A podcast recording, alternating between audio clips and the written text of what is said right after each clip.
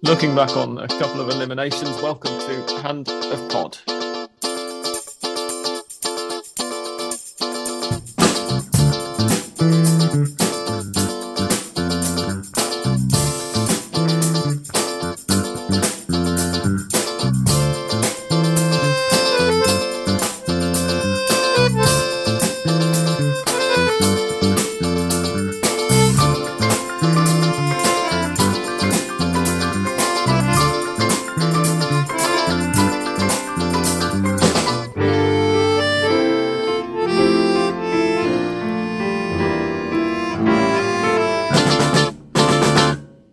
Welcome, one and all, to episode 406 of Hand of Pod. I'm Sam Kelly, and I'm joined this week by Andres. Hello, welcome. By Santi. Hi, guys.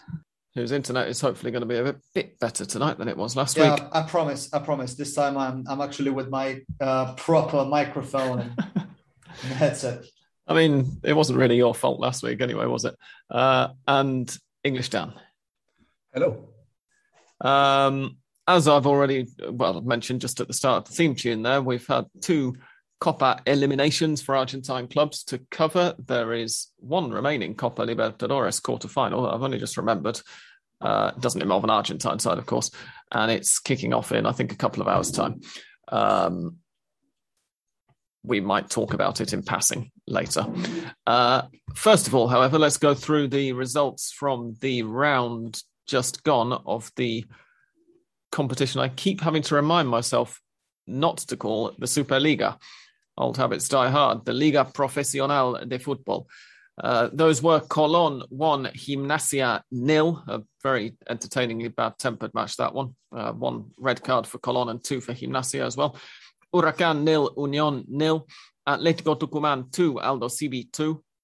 Argentinos 2, Banfield nil, River 2, Vélez nil, Rosario Central 1, Independiente 2, Patronato 1, Central Córdoba nil, Platense 2, Arsenal 1, Estudiantes 1, Boca nil, Racing 2, Newells nil, Talleres 2, San Lorenzo, who had two red cards, nil, Defensa y Justicia 4, Sarmiento 2, and Lanús 3, Godoy Cruz one. Um, I think everybody's going to be happy then, aren't they? Because in, in league terms, at least, River won their match, so Andres is in a good mood. Racing won theirs, so Dan should be in a good mood. And Independiente, just for a change, won theirs. That's a bit harsh, isn't it? Because Independiente are top of the league. Um, but you wouldn't think it to listen Yeah, to how I- Santi normally talks about them. So, Santi, what do you think of them? Yeah, to be honest, I, I- I still don't quite believe it. Uh, two straight, uh, two straight match weeks in which we end at the top of the table, which is, which are some weird words to say, you know, um, considering the fact that it's the first time in about eleven years that Independiente has managed such a feat. Um, and to be quite honest, I think uh, this uh, Rosario Central win was uh, well has followed the pattern that most uh, Falcioni wins has followed, which is um, a pretty decent first half with um, some pressure um, with some pressure on the on the opponent off the ball, uh, creating some decent chances uh, with even um, Alan Velasco channeling his senior uh, Nwankwo Kanu for for the assist for the first goal. And then Silvio Romero with a beautiful, beautiful chip for the second, which was, uh, well, I think it's just great that Silvio Romero has finally uh, found uh, the back of the net once again after being so hit and miss uh, in the last couple weeks. I think it's uh, it's a pleasure that. And uh, Alan Sonora has also emerged as a replacement for, well, it's a much needed replacement for another academy graduate in Saltita Gonzalez, who is still injured, um, which is also very good news for a, for a, a squad as short as Independientes. Is Alan Um, Sonora, sorry to interrupt, Santi, but is Alan Sonora any relation to Joel? and they're brothers, and uh, their father is uh, a former Boca, uh, a former Boca player who also finished his career at the MLS. So I think both players are ed- eligible to play for the U.S. men's national team. Ah, I didn't realize that about the eligibility. I just remember having been asked about Joel Sonora by uh, listeners in the United States almost before I'd even heard. I mean, I essentially I first heard of him because of them asking me because he was. Uh, yeah, let me check this information, but I think but I think both of them were born in the United States, if if I'm not mistaken. Hmm. Um, uh, yeah, he, Alan Sonora was born in New Jersey. Excellent. Well, good for him. Well done. Uh, I watched the first about the first hour of this match actually, and I, I'm struggling to recall uh, either of Independiente's two goals, but just looking at the stats here, you, you, mentioned that Romero scored the second. He scored the first one as well, of course, and it looks like exactly, Velasco. Yeah, Velasco got yeah, the assist I mean, for he, both as well. So two good. Yeah, good uh, Romero. Romero actually. I mean, Romero's first was a tap in from a brilliant play from Velasco, who uh, capitalized mm. on a defensive error, and then he he danced around the goalkeeper. That's why I channeled Nwankwo Kanu from that uh, third goal against Chelsea. Yeah, I remember that now. Are you there? I fear we might have lost Santi uh, again. Oh, really? Oh, it's my internet connection that's unstable. Apparently, I do. Very sorry about that. If that helps. Yeah, I was I was saying that um yeah the first goal was basically a tap in for for Romero after a brilliant brilliant play from from uh, Velasco who capitalized on a on, the, on a defensive error and then danced around the keeper. That's why I channeled Nwankwo Kanu back then from his goal against Chelsea.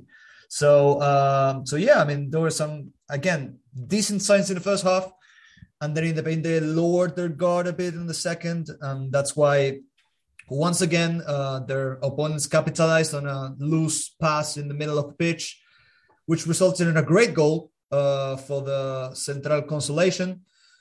But fortunately, Independiente were you know solid enough to to keep the whole of the lead and uh, finish another another match week at the top of the table, which I still have to you know spell it out to believe it. I still cannot uh, wrap my head around the fact that Independiente are leading. It's still you know very early days. There's like four fifths of the the tournament still to play, but still you know this is a great great start for Independiente. Indeed, it is. It's been quite a handy start for Racing as well. They got a 2 0 uh, win in their first post Pizzi match, if I'm remembering correctly. Yes, under Claudio Ubeda um, over Newell's. Dan, any improvement? Pretty much the same, to be honest. I think Pizzi's gone, but but his spirit remains around Avellaneda. Um, if that's a good or bad thing, um, I'll leave that up to you to decide. But gone, but not forgotten. Gone, but not expunged yeah, I guess is the way to say it. Um, what can I say? No, pretty much the same as we've seen all year from Racing. Very, very dull stuff in the in the first half. I was really struggling to to pay attention. I was I can't remember what I'd done in the day either, but probably just having a kid, I was pretty knackered, so I was trying to pay attention as much as I could, and probably failing for most of it. And then suddenly out of the blue, uh, Thomas Chancalay pitches up with a Gol Olimpico, which was a real um, bolt from the blue. Uh, I think it went down in the end as a, as an Ikoko on goal, but it was definitely his goal. I mean, not giving that to Chancalay would just be very, very petty from the powers that be, and probably why Argentine football was such an, in such a bad state. There, I said it. it's all down to you know, if we're going to look for a reason for this malaise, I think we should start there. Um, and yeah, since um, from there, Racing were pretty comfortable. They tied it up about 20 minutes later with a very nice team goal, um, rounded off by Fabricio Dominguez. Um, and yeah, it was solid. I mean, as I say, it was awful to watch for most of it. I'm just looking at the statistics 44 fouls between the two teams. Yikes. Uh, yeah, uh, 22 each. So, you know, balanced. Um, Newell's were, were not helped by the fact that Alan Aguerre had an absolute nightmare. He looked like he had washing up liquid on his gloves or something. He just refused to catch anything. Um, and I think, am I right, Sam, in saying you had Newell's down for the win? I really can't remember. I forget those predictions almost as soon as they come out my mouth. Yeah, um, and I only barely listen when you say them, but I But think it wouldn't surprise me if I did, given that uh, I, I think Racing had already sacked Pizzi by the time we recorded last week. Yeah, of course they had because it was Friday Yes, night when we had. recorded last week. So uh, yeah, I, I suspect I probably did predict Newell's to win. Yeah. Um, and yeah, what, what more can you say about this Racing team? Fifth in the table, only one defeat, albeit uh, defeat that that stung quite a bit. Uh, one goal conceded in six games. Um, they've brought their goals four, column up to a mighty five in six games now. Um, and I think, as I've said before, kind of in this league at the moment, with so many teams just not doing anything consistently, Racing's consistent, mediocre, but kind of tight, stable football uh, gets results. Indeed, yeah. Um, five, four, and one conceded means that they're only one goal behind league leaders Independiente for goal difference. Uh, Independiente have scored seven and let in two, and a level on goal difference with the second place side, who are Lanús, but they've gone about things in a very different way. They've scored 13 and conceded eight. Um, so if you want entertainment, then better to watch Lanús.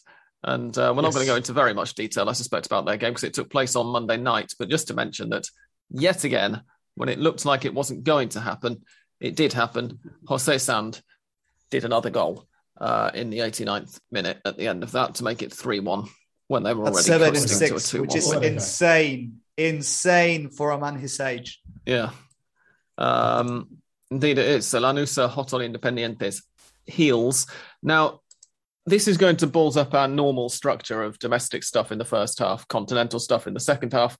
Uh, but the other person who supports one of the teams uh, this evening is obviously Andres, who's a River fan. And it seems a little bit daft, although I did half joke about it earlier about them having had a good weekend, um, to mention their league win without the context of the Copa Libertadores elimination that took place on Wednesday night. And is the first time since Marcelo Gallardo took over seven years ago that River have failed to make the semi final of the Libertadores. Um, Andres, general thoughts on uh, well you weren't here last week so what are your general thoughts on on both legs of the atletico mineiro tie really and and does the fact that we're now going to presumably see a serious attempt at the league title for a change uh, compensate for it at all Um, well, yes. Um, it was the first time that River doesn't get the semifinals of Copa Libertadores in in in five years. It was, I think, the first one. Um, and uh, um, yes, uh, it, they shared River shared the same uh, bad performance uh, of the other teams in in continental competitions because I think it was the first time in 15 years, I think the last time was in 2006 that no teams, no Argentinian teams are in the semifinals of any any continental competitions. I mean, eight, zero out of eight teams are are in that uh, in that stage. Um, and yes, in the case of River, particularly, um, um, uh, I knew or we knew it would be quite tough uh, because Atletico Mineiro was a, a very good team that uh, hadn't shown shown it against Boca. In fact, Boca deserved to, to qualify because of the goals that were uh, disallowed uh, through the bar. But um, in that case, Mineiro didn't show that much. But against them, against River, it was a completely different team. At, at least they showed uh, something completely different, being a, a, a- team that didn't let uh, play River, and they played uh, very, very well with a lot of intensity, a lot of dynamic, and and, and very, very powerful in, in attack with uh, with Hulk, who uh, was uh, called like he was fat or, or, or he was a very, very by like a, a, a not able to per, perhaps play at, at this level. And, and last night it was just uh, uh, the man of the match, clearly uh, scoring one goal, assisting in another one, and and, and uh, almost other one with in which Zaracho couldn't score, but he had scored scored in, in other two occasions. Um, and I think that of, of all of all the times in which River played with Gallardo and knockout stages was perhaps the most difficult and the most easily in which you can you could see that they could be out of the Copa Libertadores because there were quite a lot of differences between one team and each other, one team and the other. Sorry, uh, and well, uh, I think that River has been losing that mental strength that had have, have been showing with, with, when Gallardo was there in the bench. Uh, this time there were no uh, no, I think no. Uh, there were differences in all of the lines, and well, uh, Gallardo himself said it yesterday after the, the, the defeat uh, in which not only they, they, they, they, lost all both matches, but they couldn't score a single goal, and the, the, the global or aggregate score was 4 0 for Mineiro. Um, I think nothing to say about the, the I mean, River, uh, I think that they could have done that much or, or too much from what they have done. Um, uh, with, with a team with who, whose signings weren't uh, uh, as good as, as, as we thought uh, at first sight. Uh, I, I, mean, Palavecino, Paradela, well, Fontana was injured. Um, Martinez, perhaps he was good. also, well, Maidana, we saw yesterday a, a very, very weak version of, of, what he was in the past. couldn't be able to mark, was able to mark Hulk in the first goal. He in which he easily easily uh, crossed for for Zaracho to, to score magnificently. Uh, and well, it's I I I I wouldn't say or, or, or wouldn't call perhaps uh, individual players for for the, the bad performance that River had, but that helped for River to be a weak team in this case or a normal team, but not not dangerous team and uh, very very easy to concede goals. Uh, so I think everything was uh, in their uh, aligned for River to not be able to to, to play as, as, they are used to play. I mean, yeah, you made the point that Atletico Mineiro played much better than than they had done against Boca. But the other thing I thought was that they River really um sort of played into their hands more, especially last night in the second leg with with such a high line when you've got Jonathan Maidana who's 30 35, 36 or something now. Um, and uh, Martinez alongside him at centre back, who's you know much younger, but his strength is normally more in his positioning and his aerial game um, than his pace, which just meant yeah. that when when they were pushing up, I mean the the second goal, I think it was the second goal, the the lovely pass through and, and Hulk just had to run onto it and, and chip over Armani. Um, was a case in point. It, there was there was nobody there to to catch up with the strikers rushing through. Even when the striker rushing through is Hulk, who you know is hardly the quickest player in the world. Um, yeah, I think, and Franco I think Armani you, you also, is a sweeper keeper. You know.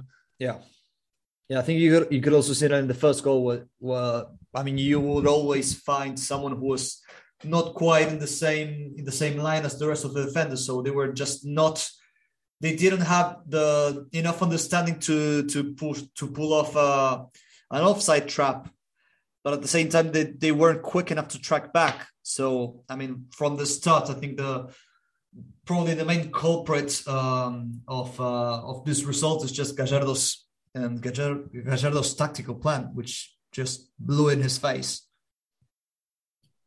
Yeah, not something that we're used to saying, especially in the latter stages of any knockout competition, really, since he's taken charge. But this time around, uh, it didn't work.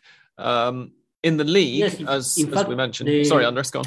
No, yes, one one of the best uh, defenders to, to, to play in these three uh, bar five line uh, of defenders was uh, Robert Rojas, who he's at, at, this point clearly not fit or perhaps not at, at his best uh, form, and that's why I think Gallardo of course, chose to play with, with Maidana there, who uh, I think wasn't in his first form either, uh, as, as he uh, had to go, had to leave the, the, the, match at, at the 33rd minute just before the second goal mm. came. Uh, so yes, that plan or that uh, draw, that way didn't didn't work, and of course he Gallardo admitted this that the, the, the way they planned or they how they imagined the match uh, uh, didn't work. And, and, and well, after Maidana, I think who was the one who got into the match? I think Paradela was it right? Uh, when Maidana, with Maidana went out. That sounds right. Yeah. Straight after they they considered the second. Yes. Uh, so they had to change, of course, and, and this meant that the, the, the that, that well the, the, the plan didn't work, of course. Yeah, you made the point as well about some of the signings not having been up to it, and Paradela, I think, is is a feels to me like an obvious illustration of that because of the fact that he, I mean, not like for like necessarily, but he he's almost come in as a replacement for Nacho Fernandez, who of course scored the, the goal in the first leg last week and uh, then got himself sent off, so wasn't involved last night. Um, but in in the way that they're both wide midfielders coming into the inside, um, capable of playing in the centre as well, and they both, of course, joined River from Gimnasia. Um, the difference being that when Fernandez joined River, there were lots and lots. I remember lots of River fans going, "Who is this guy?" Like we, we don't want on on the basis that presumably they'd only been watching Rivers games and hadn't seen how brilliant he was for Gimnasia. I think I remember making this point when the when the signing first went through. Whereas with Paradela, it seems like everybody in Argentina knew who he was because he was playing for Maradona's Gimnasia, um, and he's just he hasn't lived up to it so far. I, I can't remember. I've admittedly haven't been paying as much attention to River this season as as I was back when they signed Nacho Fernandez, but um, I just can't really remember him doing very much since since joining them. No, um, uh, I think that's something that uh, happens uh, has been happening to uh, uh, all of the creative midfielders that joined River uh, recently. talking about Palavecino, Paradela, well, not not so recently, but Carrascal, is that it's like you you perhaps got excited with the with the way they they beginning they, their beginnings and then it's like they fade into a, a quite interesting they can't uh, uh, uh, transcend or digamos, to do something different or to to, to be relevant for the game. Uh, uh, Palavecino started very well and now is even not a ch- chance, a choice for, for, for being, for entering uh, in the second half or, or, or as a substitute.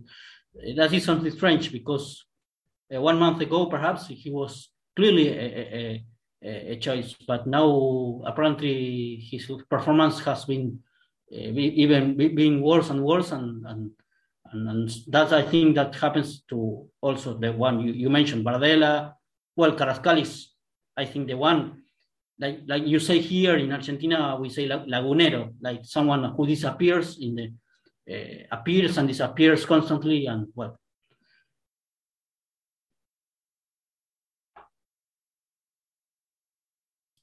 Yeah, sorry, I, I was uh, you stopped speaking there, but I, I, was just in the middle of looking up the Libertadores ah, um, qualification table for next year because, of course, the one thing that River have been measuring themselves on since Gallardo took charge is being in next year's Libertadores. So, I mean, domestically, that seems to be all they care about. So I was seeing how far behind they are. They're three points behind Vélez in Vélez currently in the fourth spot for qualification. Yes.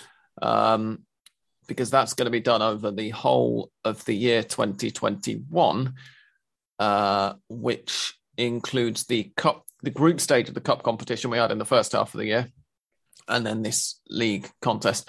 Uh, so, in that respect, at least, the 2 0 win over Vélez on Sunday turns out to be a useful result because being out of the yes, Copa Argentina. It's crucial. It's crucial because uh, in the last uh, last years, River won or Copa Libertadores or Copa Argentina, and that's the way they used to qualify. And now they don't have neither of them. So uh, they will have to or uh, be the champions of the Liga Profesional or, or be at least third in the annual table, like the one you you just mentioned, I think. Yeah, it's at least fourth, in fact. But um, yes. Colon obviously are, are, the top team in, in the annual table at the moment, having won the the Copa um, competition earlier on this year. So it's them plus the next three teams down. Um, but yeah, so a bit of a post mortem over now. Um, it will be interesting, as I hinted earlier, to see whether River are going to actually take the league seriously and try to win it for a change now. Um, moving on to the remaining two of the big five, having just talked about River, let's talk about Boca.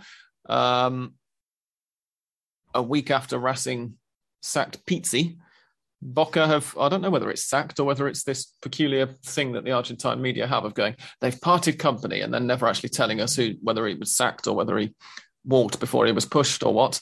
Um, but Miguel Angel Russo is no longer the manager of Boca Juniors.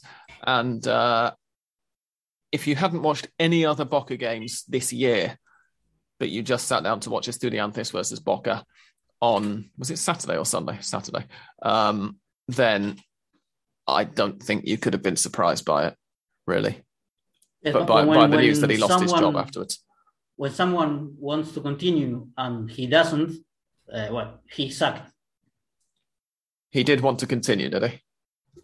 Yeah, apparently, well, he he was conscious conscious that the the performance uh, uh, that his team had uh, was having wasn't uh, good enough, but uh, uh, the information was that he he had the, the the energy at least to to continue, and well, Riquelme and and the other guys of the Consejo uh, de Football uh, determined that he he was it was enough at this point to to for him in, in, in the club, and, and, and, and that is, I think, the way they they sacked sacked him.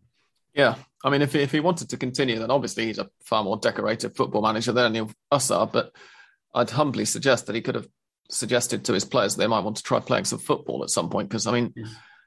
just especially the shooting, in- but but just from front to back, they really awful. Carlos Izquierdoz is about the only one I think who's really rescued any dignity the weekend just gone. Um, The problem is that they don't have even strikers. Uh, yeah, I mean Norberto Briasco uh, leading the line.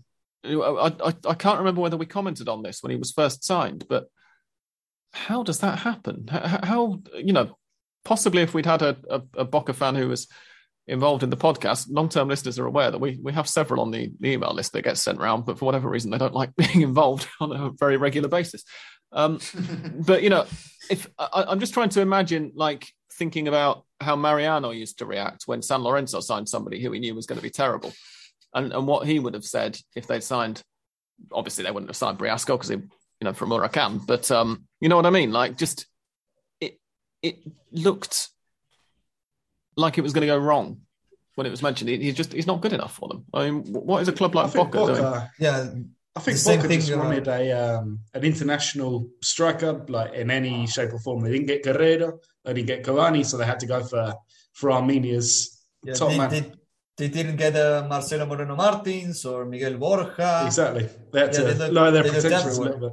Yeah, uh, the thing the thing is, uh, they were also trying to they were also trying to sign Orsini. They did, but you know, Orsini is just living in the living in the treatment room. But he's not a proficient or you know a prolific striker either. You know, it's, that's not, just not the role he he accomplishes. And it's weird because Boca actually do have an international striker in their books, um, but it's not playing for Boca. He's now in the Sudamericana semifinals with uh, Bragantino, with uh, Jan Carlos Hmm. Hurtado. Yeah.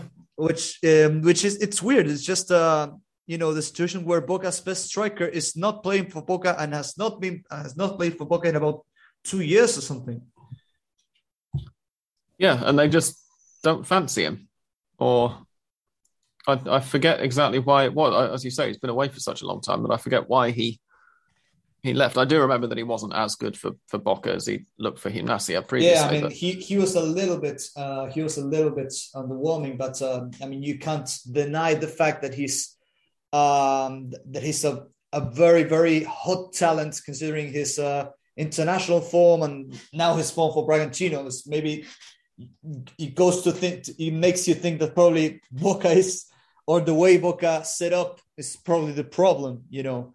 Hmm. Uh, because I mean they, they've been trying all these you know marquee signings uh, on like trying to sign like the hottest player in Argentine football in a short period of time, like you know Briasco and Orsini, and now Rolon, who has become like really underwhelming, and you know they're gonna fail, and they eventually do, and Boca have just spent a, a lot of money in a really underwhelming player who they know will not fit their style, and no, just decisions that never make sense, you know. Uh, and they sign they sign players in position that they clearly does, don't uh, doesn't need they don't need. Uh, they had Almendra, Varela, and Medina there in, this, in the midfield. Of course, they are kids. They are they are not perhaps prepared to play all of the matches, but you had a you will say more or less uh, midfield in which you could rely on them, and and and they all of a sudden they are all out all out of the of the team and and and and, and they get they get Rolon and he plays immediately similar to Advíncula. Uh, you have Weigandt and, and but in the first match two two days after he arrived to Argentina he was in the in the starting lineup. Yeah, I, I remember like one uh, one stat that Juan Vázquez had uh, thrown in uh, before uh, Russo's final game as a Boca manager, which was I think shocking, which is that out of the 12 players in Boca's bench, 10 were academic graduates, but then none of their starters were. So you, you could see clearly what Boca thought, or at least Russo thought, of the academic graduates back then, which I think kind of you know explains why Ameal is just um, trying to to see whether Battaglia would be a better fit because he would clearly give uh, more minutes to the youngsters. Yeah, as Santi just hinted there at the end, the plan now for Boca is that Sebastian Battaglia uh, takes over as manager, I think, until the end of the year, right? And then they're going to try and see who they can bring in in the summer. Um, the way that they seem to be run institutionally at the moment, I wouldn't necessarily bet against them. You know, if, if, somebody becomes available in the meantime, just going, oh yeah, we'll we'll get him. Um, yeah, you know, someone really who's sure available right now, who I think would be a very would be a very popular choice. I would think uh, Luis Felipe Scolari. I think it's the kind of big name Boca would attract, but would still not be very successful with Boca. You think anybody in Argentina's got the kind of money Scolari wants? Well, that's a very good question. But Scolari had just has just uh, finished uh, a stint with Cruzeiro, who are you know very short of money and football for that matter. he confessed that he wanted to be the coach of Boca sometime, but well. Eh. oh, I missed that. that that's interesting because that, that that stylistically that feels like it could be a a very good fit of you know manager to club. Um, that could be really interesting to see. Plus, I just, you know, he's tremendously outspoken and vastly experienced and everything. I think it'd be really good fun to to have him involved in the Argentine league, really, regardless of who it was with. Um, yeah, could be entertaining. Um, so Boca at the moment, 24th out of 26 teams after six matches in the Liga Profesional. Um, the remaining Big Five side are San Lorenzo, um, who have two wins, two draws, and two defeats, and are currently sitting mid table, 15th place, following their 2 0 defeat to Talleres on Monday evening. Um, I have to confess, I did not see this match. Did anybody manage to catch it? I think, I think the thing with uh, San Lorenzo is that when they win, they're not very convincing, and when they lose, mm. they lose heavily which is what happened with Union when they got smacked 4 1. And Talleres just completely outplayed them um, once again, which uh, I don't know. It's just uh, I don't really bode well for the future of Paolo Montero, who I who in, in first place I don't think was a very popular choice as a manager. So I think he's uh, he's in a really tough situation right now. I hear that uh, the two Romero twins aren't going to play at the weekend because there's trouble with them again. So basically, what we're seeing in San Lorenzo is just a huge loop that happens with every coach who goes there. Exactly. They have a couple of decent results, then some losses. The Romeros get pissed off or piss someone off. They go out the team. Pressure builds because they're the best players on the team. And ultimately, the coach gets sacked and San Lorenzo end up in mid table obscurity. Yeah, and they're still relying on Nestor Ortigoza in midfield as well. I mean, in, you know, deep lying midfield, uh, which. It's not ideal, is it? It feels. And Torrico in goal. Yeah, it's um it's an interesting squad they put together. Yeah. Should you know they should be able to get results because there's quality there too, relatively. But yeah, you get the feeling that like, no one knows how to handle this squad really. And Montero's an interesting one in himself as well because I remember him being in charge of Colon. Um, I can't remember who it was he was in charge of in Uruguay before that, but just thinking was it in Rosario Central? He was at Central as well. was the yeah. Central, that's right, yeah. Um, but just sort of, I, I'm not sure that I'd call him a bad coach, but I'm, ju- I'm just when you think, remember what he was like as a player, looking at his teams, they just you'd expect them to at least be competitive and to, you know, go out there with with with, with a some bite, as it were, and and they just look flat a lot of the time. As you say, Santi, once they uh, San Lorenzo at the moment, when when they concede the first goal, they just kind of roll over, say, please, please, tickle my tummy. Um, it's th- there's no But- desire to get back into the match. And if there's one thing that when he was playing that you would have thought, yeah, this guy's going to go on to be a manager, and you'd think I would not want to play against a team managed by this absolute psychopath. And he's like a different person. It's bizarre.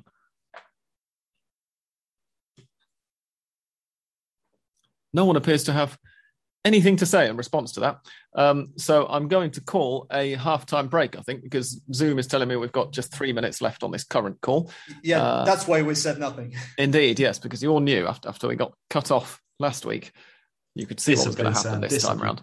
Uh, when we come back for the second half, we will continue discussing a few more of the league results. In particular, of course, we'll discuss Rosario Central's Copa Sudamericana exit. Um, Santi's already talked about Independiente's win over them at the weekend. Um, and then we'll go through some listeners' questions. So for now, don't go away.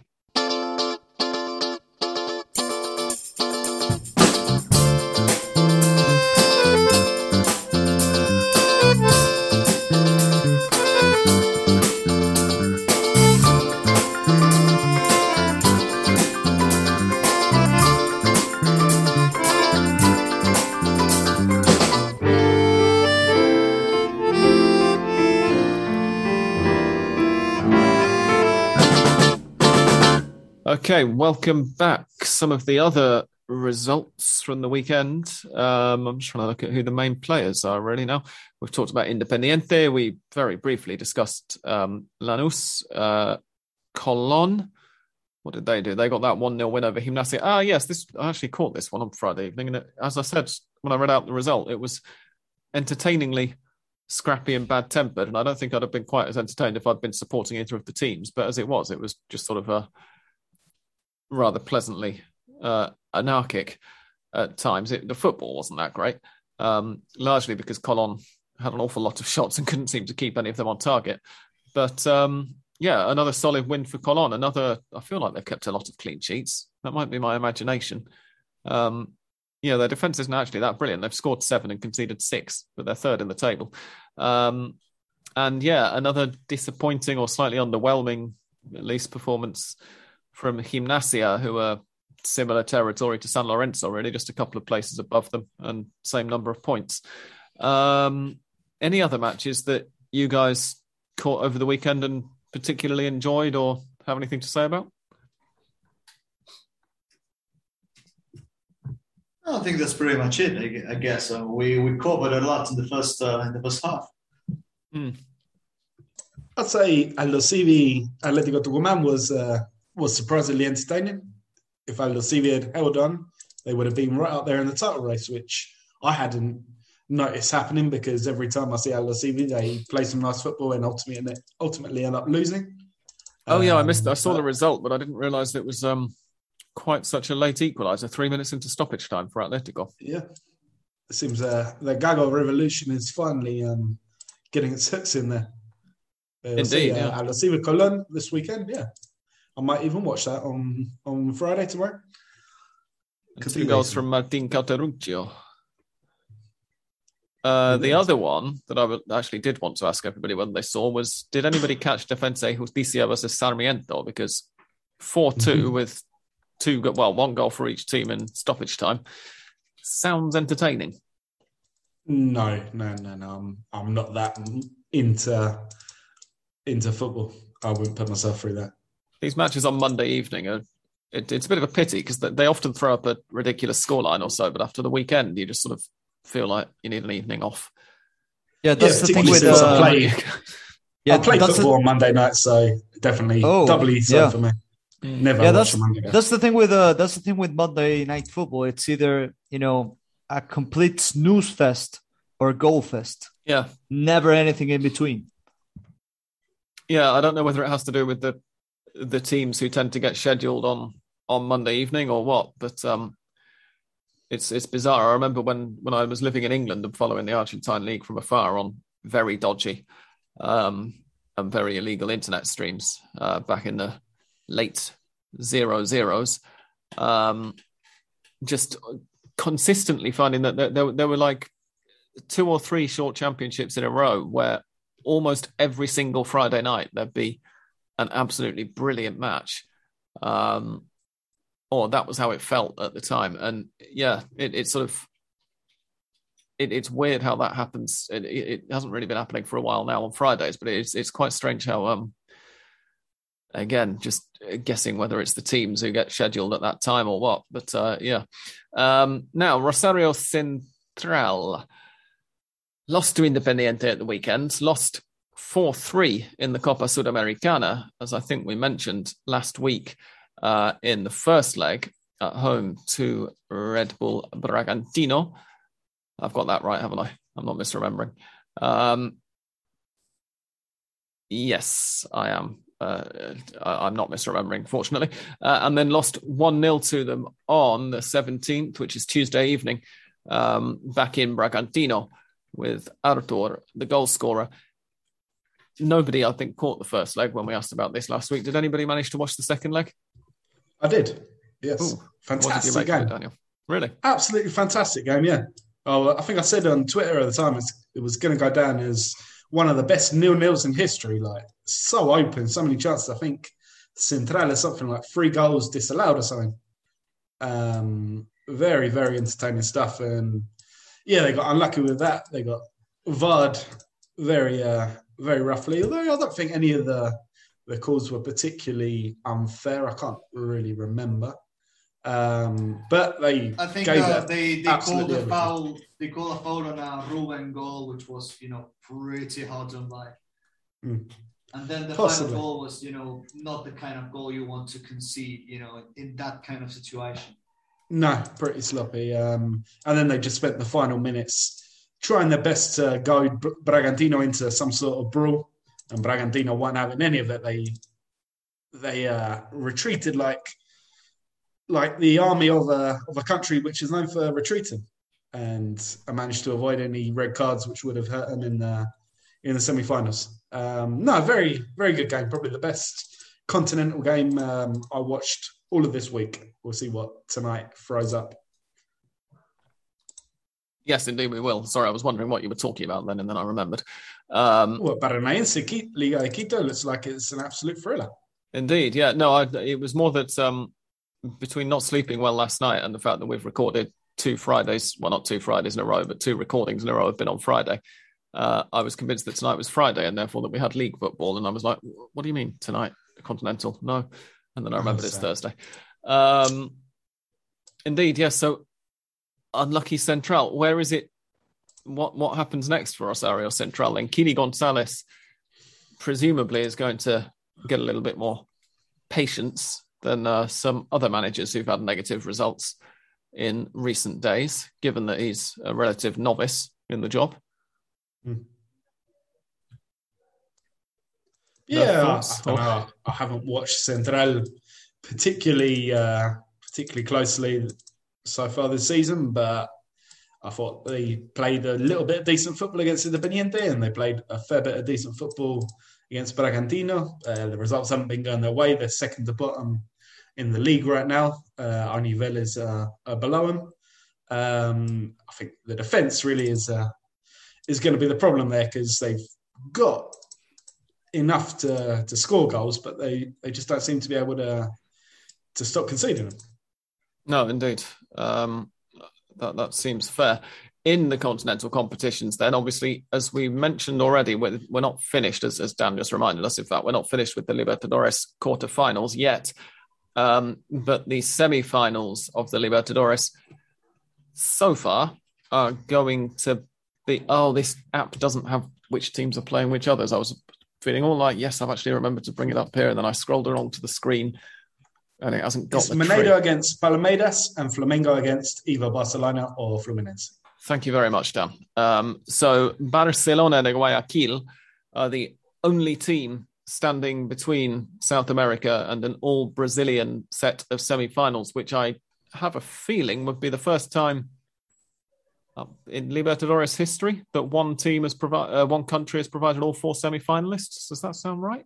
Has to be surely because before that, like the expansion, it's only been possible for a few yeah. years anyway, hasn't it? That's what I'm saying. Yeah, yeah, it has to be. Has to. Um, yeah, because River at least have been in the semis for God knows how many years. Yeah, precisely. As I said, since 20, 2014 was the last time that River weren't. So that's, and there obviously haven't been any all Argentine semi final lineups in that time. So San Lorenzo were there the year before. Yeah. was the year before that. Yeah. Yeah, easy. I think yeah, pretty uh, much. Uh, another the, t- the year before that. Yeah.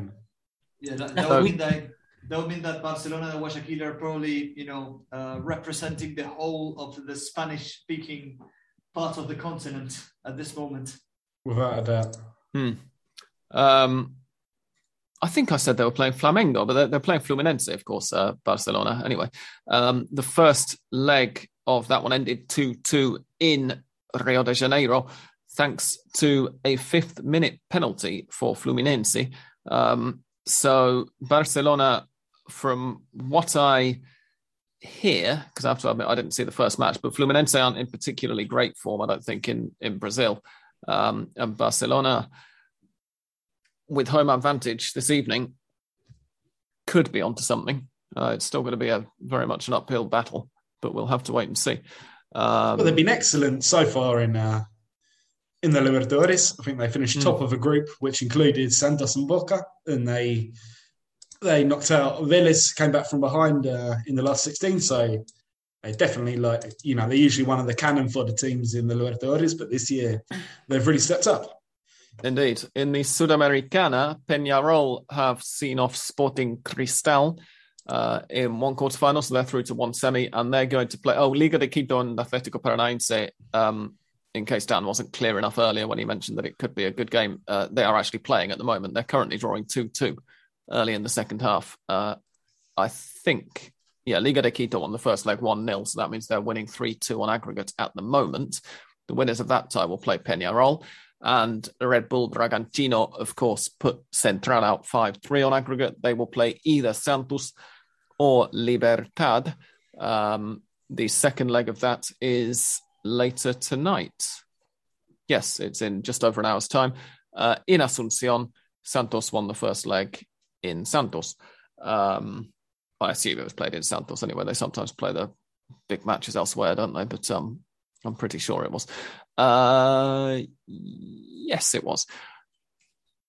Anything to add, Sudamericana wise, gents? Well, I think that uh, I, I think well, it's quite obvious they have been showing this, especially in this occasion in this year. But I think that from now on, Brazilian teams uh, in overall competition will have even more power because last week it was uh, approved a law in which clubs will be able to be managed by companies. I think this has been happening. In, in fact, uh, you have mentioned several times Red Bull Bragantino, and that model could be even more applied for other clubs as, as now it's a law. So they, they perhaps will have a lot of money or even more than they have right now. And I think that will uh, uh, will, will mean that uh, teams will have money. But Atletico Mineiro has just signed Diego Costa as, a, as an example of that. Yeah, I was reading about yeah, that. He's uh, not going to be eligible to play in the Libertadores semi-finals, yeah. I assume. Yes, well, I, I, think, think he will. Can, it will be. They can make changes. They can make changes. You know, the one, two changes to their squad for, for him to be signed, and also with Flamengo, they have just signed uh, Kennedy and uh, Andreas Pereira on loan from Chelsea and Manchester United, which means they can also play for them in the semi-final, which you know at this point is ridiculous. Yeah, well, I wouldn't be too concerned about playing against Andreas Pereira, but anyway. yeah, um... maybe, maybe Europe, but in South America, they, it must feel like they are, you know, well, well and truly capable of doing a decent job. Maybe it's liberating for him. Who knows? Um, anyway, yeah, that, that's a really good point, and actually, it goes some way to um, answering a question that we have, which was actually a question that we got last week, but since we haven't had very many questions tweeted so far, I'll ask it tonight um, from Tom, who runs River Plate in English. uh, who said following that first leg, if Atletico Mineiro knock out River with a goal from Nacho Fernandez, have we reached a grim new future where Argentine simply cannot compete with the Brazilian clubs? And it feels as if ever since we started this podcast, we've been explaining in, in dribs and drabs to people. Obviously, Tom knows because he lives here, but um, we've been explaining to the audience why Argentine clubs theoretically shouldn't be able to compete with the Brazilian clubs because of the economics. Um, and yet they've continued to do so. But yeah, I mean, as Andres says, there's uh, the, the risk or the, the very real possibility that um, these developments now and with, with the new club ownership models coming in in Brazil really could distort the continental competitions quite severely or or seriously. Um, something that has to be something that has to be clarified is that uh, what Brazilian clubs have uh, as an advantage in, in, contrast to Argentine clubs is not just the, the position in the market, which is much more attractive. You know, um, I think European teams are just better, um, just do better business with Brazilians. You know, in terms of you know not getting very bothered about you know putting an extra clause or an extra you know fee for whatever um, and you know the economy on the economy of the country, but also the fact that Brazil Brazilian football also allows clubs to take more debt, which um, we have seen in several cases, like you know uh, Santos and uh, Corinthians, and in a more you know uh, and in a more extreme case, Cruzeiro, that things things like that can backfire but it also means that if um, if it comes comes out right and uh, they have a sustained success, they will keep going up and up and up. Something like we've seen with Flamengo and Palmeiras, and possibly in the future also at Mineiro. Yeah, I guess the other thing to you know remind people of is that we had, or lots of people feared, a similar situation back in the early part of this century when MSI took over at Corinthians, and that never really turned into continental domination uh, for Corinthians or for the Brazilian sides who were benefiting, or, or indeed from the Argentine sides who benefited from some, by South American standards, very, very high transfer fees. Um, so you never know. You know, sometimes money isn't everything, but ultimately, uh, if this situation lasts and if there's actually sustained investment in Brazil's clubs, uh, then yeah, you might well see some kind of a um, domination. Although, you know, Santi kind of hinted at it just now. I, I think that as well, the Brazilian sides are going to end up losing their best players to Europe on a fairly regular basis as well. So it, it might end up evening out in a way. Um, next up, we have who's here with a question. Oh God, I've got to scroll up a long way. Darren Paul says, "How good is that kid Zaracho? And is it time for the Ubeda Lucion Dan, I think these ones are for you. Well, Zaracho, of course, not is uh, more aimed at me and Andres, but yeah, he had a fantastic game against uh, River. He's taken his time actually to to make a mark at Mineiro. I know um, he was signed initially by San Sampaoli when San Sampaoli was there, which would have been just after the World Cup, so start of 2019 perhaps, or mm. middle of 2019.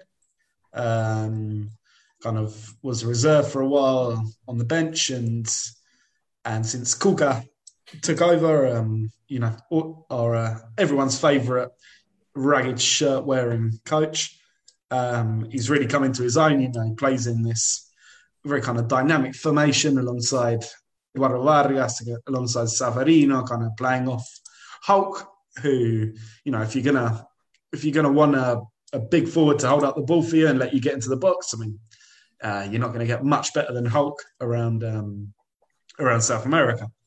Uh, so yeah, I'm delighted to see him triumph. Uh, I've always thought he's a fantastic player. You know, I've probably watched I've probably watched 99% of the games he played at Racing, if not 100 prior to his move away. Like I've seen him in the reserves when he was just a kid.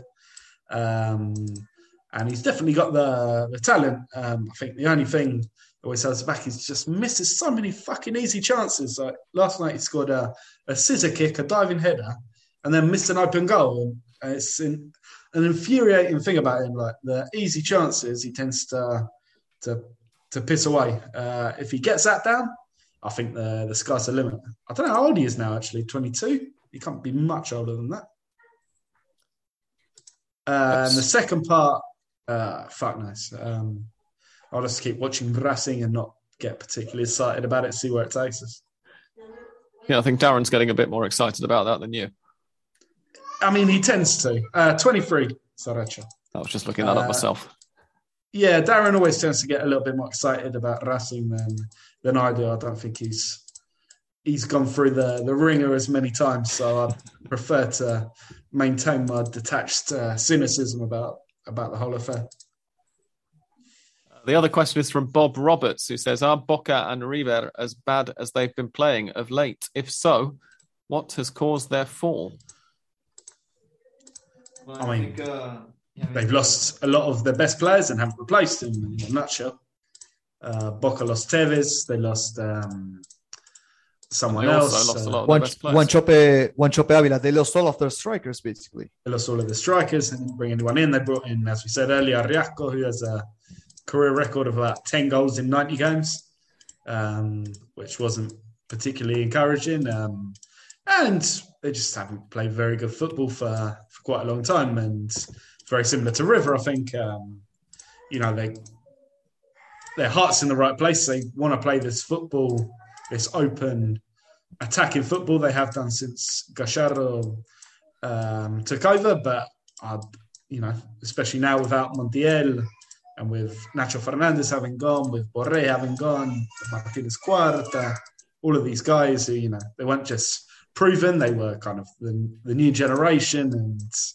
and looking really good. I mean, it's uh, it's what happens. So a lot of clubs, you know, every year you're replacing good players with not so good players, and it's a loop um, that continues um, in that way. Um, but I don't think it's it's a permanent thing by any means. I've seen a lot of apocalyptic voices in the press since um, since River, River went out, who I don't really agree with. I think um, they're going to be back next year, and Boca as well will probably be back, and and and they'll have a go at winning the Libertadores. I mean, quarterfinal Before, Libertadores. I mean, what I will say, what I will say about uh, about Boca is that uh, I think uh, I don't remember them being this bad for a long, long time. Which uh, I mean, no, they were much worse even... when I started watching. Uh, 2009, 2010, they were fucking. What were they? I mean, I think yes. uh, there. Sam will vouch there, there was. They were really ever... bad when we started recording. Both Boca and River were terrible. I mean, River, River eventually got relegated, of course, but uh, the thing with the thing with Boca, I think, is that um, is that even even um, I mean, I think the last time they, they they had such a poor poor performance on on, on the standings, you know, on and when, when it shows on the table, is 2013 with uh, Carlos Bianchi when they finished uh, second to last in that uh, short tournament.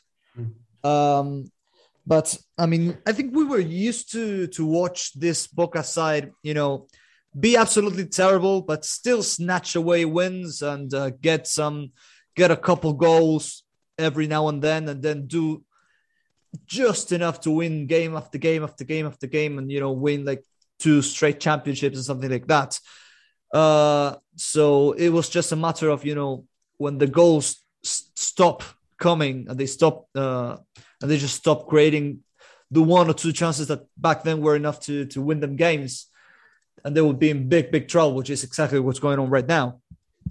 Yeah, but let's have some perspective on this as well, because if it wasn't for some very very suspect refereeing decisions, they they would have been playing River in the in the quarter in the quarterfinals of the Libertadores rather than rather than Atletico Mineiro for all Mineiro's power and money.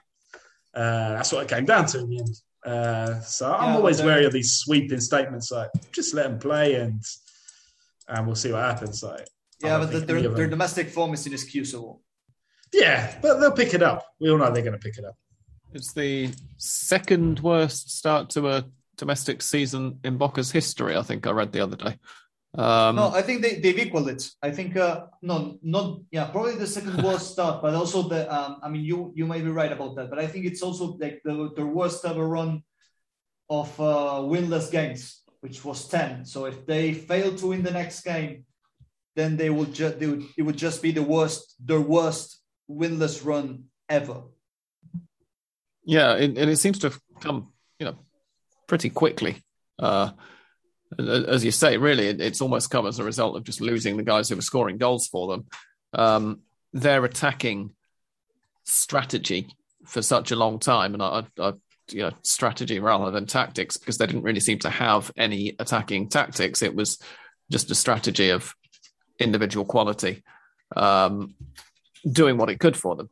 Um, and once those guys leave, and you replace them with with players like Briasco, there's not a hell of a lot there anymore to to really do it. And it's also, I mean, it's it's worth you know pointing out Bob's um, sort of both sides this to an extent, but River are significantly better off in the league table at least than than Boca are, um, and I think have probably got a higher floor or a higher ceiling, whichever way you want to look at it, in terms of what they might do in the rest of the year you know, without making any more additions or changes to the squad, as long as they can hang on to, you know, certain players during the transfer window. But having let uh, Montiel go to Sevilla, was that last week or the week before?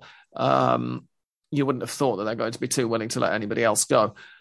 Um, but yeah, it's just it, it, it's that kind of they're both on the downswing at the moment, and it's going to be a matter of trying to make things happen again. Obviously, the, the pandemic has affected everybody, uh, economically and, and, has made it really hard for Argentina's clubs to hang on if it wasn't already hard enough.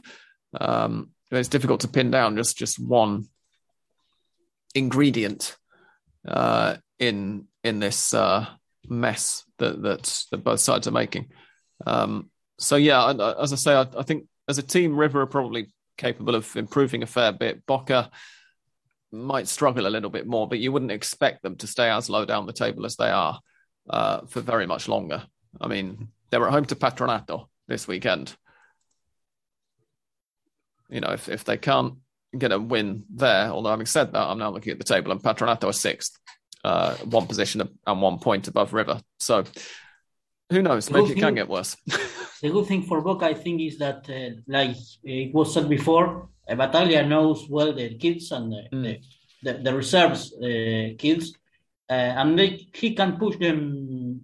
I mean, eventually. Uh, in fact, they played a, a, a, full two full matches, uh, one against Banfield and the other one one against San Lorenzo. And against Banfield, it was quite good, and they deserved the win. they drew uh, nil nil, and that was a show of what they can do if they are uh, into the team. Of course, of course, not all of them in a sudden and uh, the full team, but uh, a pair of them showed showed the talent, and, and, and Battaglia being the coach means that they could have their opportunities. Indeed, yeah, uh, that, that's a good point actually about Battaglia. So maybe maybe Boca do have some scope for for improvement. Um, if no one has anything to add, then I think it's time for Mystic Sam because those are all the questions we've had. Super. Right. In that case, Here's some theme music.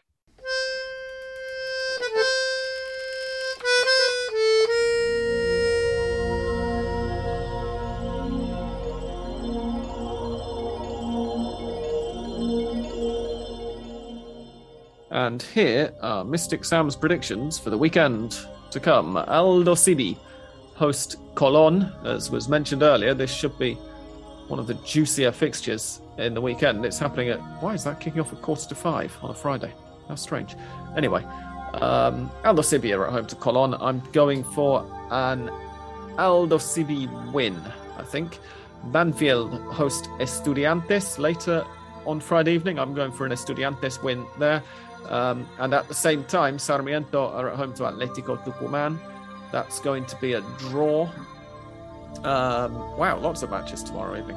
Independiente host Defensa y Justicia and will win. it. Independiente will will win that one. On Saturday, Godoy Cruz versus Huracan, I think will be a draw. Central Córdoba de Santiago del Estero versus Platense is going to be a Platense win. Vélez at home to Lanús. Lanús ought to win that one quite handily. That's top against, uh, well, not top against bottom, of course, it's bottom against top. Um, Arsenal versus Racing will be a draw. Boca versus Patronato will be a draw. Union versus Talleres on Sunday is a win for Union. Newell's versus Rosario Central. Oh, okay. We should have previewed that one, shouldn't we, guys? Um, is going to be a, I think, I'm going to go for a draw there in the Estadio Marcelo Bielsa. Uh, San Lorenzo versus Argentinos is a San Lorenzo win, maybe. And Gimnasia versus River is a draw. Anybody particularly disagree with any of those? Yeah, can, we can probably use this time and uh, correct our mistake and preview the the Clásico de Rosario, maybe. Indeed, yeah, we have uh, ten minutes left. Zoom is now telling me. So, Newell's versus Rosario Central. We've I mean, uh, we, we kind of we don't preview Clásicos as much these days because we often run out of time because we've previewed all of the fixtures very many times and talked about the history of them a million times and all the rest of it. Um, but Newell's are ninth coming into this one with three wins, one draw, two losses, and Central, as well as, of course, just having gone out of the uh, Copa Sudamericana, and possibly partly as a result of their Copa Sudamericana run, are 25th with one win, no draws, and five defeats. Uh, all the same, I'm going to stand by my prediction of a draw in the Clásico because it's just so difficult to guess what's going to happen. And it's, you know, it, it really is. It's a huge cliche to say it, but uh, there are a few fixtures really in world football which are more form book goes out the window than the Rosario Clásico. That fence comfortable enough for you, Sam? Yep. Yeah, yeah. I'm, yep. I'm very um. Yeah, I've, I've got myself a nice pillow. Oh, good. Just let me know if you're us uh, so so, what, what do you think is going to happen then, Dan? Uh, Newell's are going to win 1 0, and there are going to be three red cards between the two teams. Yeah, I mean, I think it's a, I think it's a shame that um, Argentina haven't uh, welcomed fans back yet, because if, if they did, then I would be way more interested in the in this game than I actually am. I think because I mean they would absolutely wreak havoc like they always do. I'm but, sure they will uh, anyway. To be honest, around Rosario. Yeah, I hope so. I mean, a couple of banderazos, a couple, you know, fist fights in the streets, uh, um, some flares as well, uh, you know, into someone's eye or something like that. I, I, that's the least I hope for for this kind of derby. So, in terms of the football, I think both sides are really, really underwhelming right now, and they have been for a while. But I think Newell's are going to win on the basis that Central are just um, completely out of it. And I think um, this might, I, I will also predict that this will eventually end with uh, Kily Gonzalez sacking as central manager. I, I think that Newell's, Newell's will win and, and there will be problems between the squad of Central and Allegados. I've managed to get hold of the statistic everyone wants to know, by the way. Go on. Uh, behind closed doors, this match will be minded by 250 of uh, Santa Fe's finest. That's about the same number as had the Super Clásico in the Copa Argentina the other week, isn't it? It's about the same as Boca River and still quite a long way behind Nacional Peñarol in the in the Sudamericana, who had about 400 plus mm. the Air Force. Yeah, Boca River, of course, was played on uh, in La Plata rather than in Buenos Aires. But um, yeah, that, that, I remember you tweeting about the Sudamericana one. Um, pretty high number. Uh, anyway, and there'll still probably be trouble. Pardon? And there'll still probably be trouble. Yeah, no doubt. Uh, I would also, after what Santi said, I, would just like to clarify as Hand of Pod's uh, editorial supervisor that uh, this podcast editorial line is very much that we hope nobody gets hit in the eye by a flare. Um, I mean, I, I, I, I never said I enjoy it. I say I'm predicting it. Uh, I, I, I think I heard the word hope banded around. But uh, anyway, Oof. on that note, um, we will say thank you very much for listening and goodbye for another week from Andres. Thank you. Goodbye. From Santi. Bye. And I, I think I will say bye for a while because, uh, well, I, yeah, because um, I think this will probably be my last uh, Hand of Pod appearance for a while because uh, it will be hard for me to schedule this kind of meetings since I will will begin a new job that will uh, require me to work on Thursday and Friday nights. So, are you able to uh, share with our listeners where you're off to, Santi? Yeah, uh, I I will begin working from next Thursday on TNT Sports and produce as an assistant producer. So I'm really happy about that. Yeah, we're all very good. Very excited for you as well, and obviously you're still part of the Hand of Pod family, so you're welcome back whenever we can fit you in, or when well, whenever you can fit us in, I should say. Um, so good luck so. and goodbye to Santi. Um, and thank you and goodbye from English Down. Goodbye. And from me, thank you and goodbye.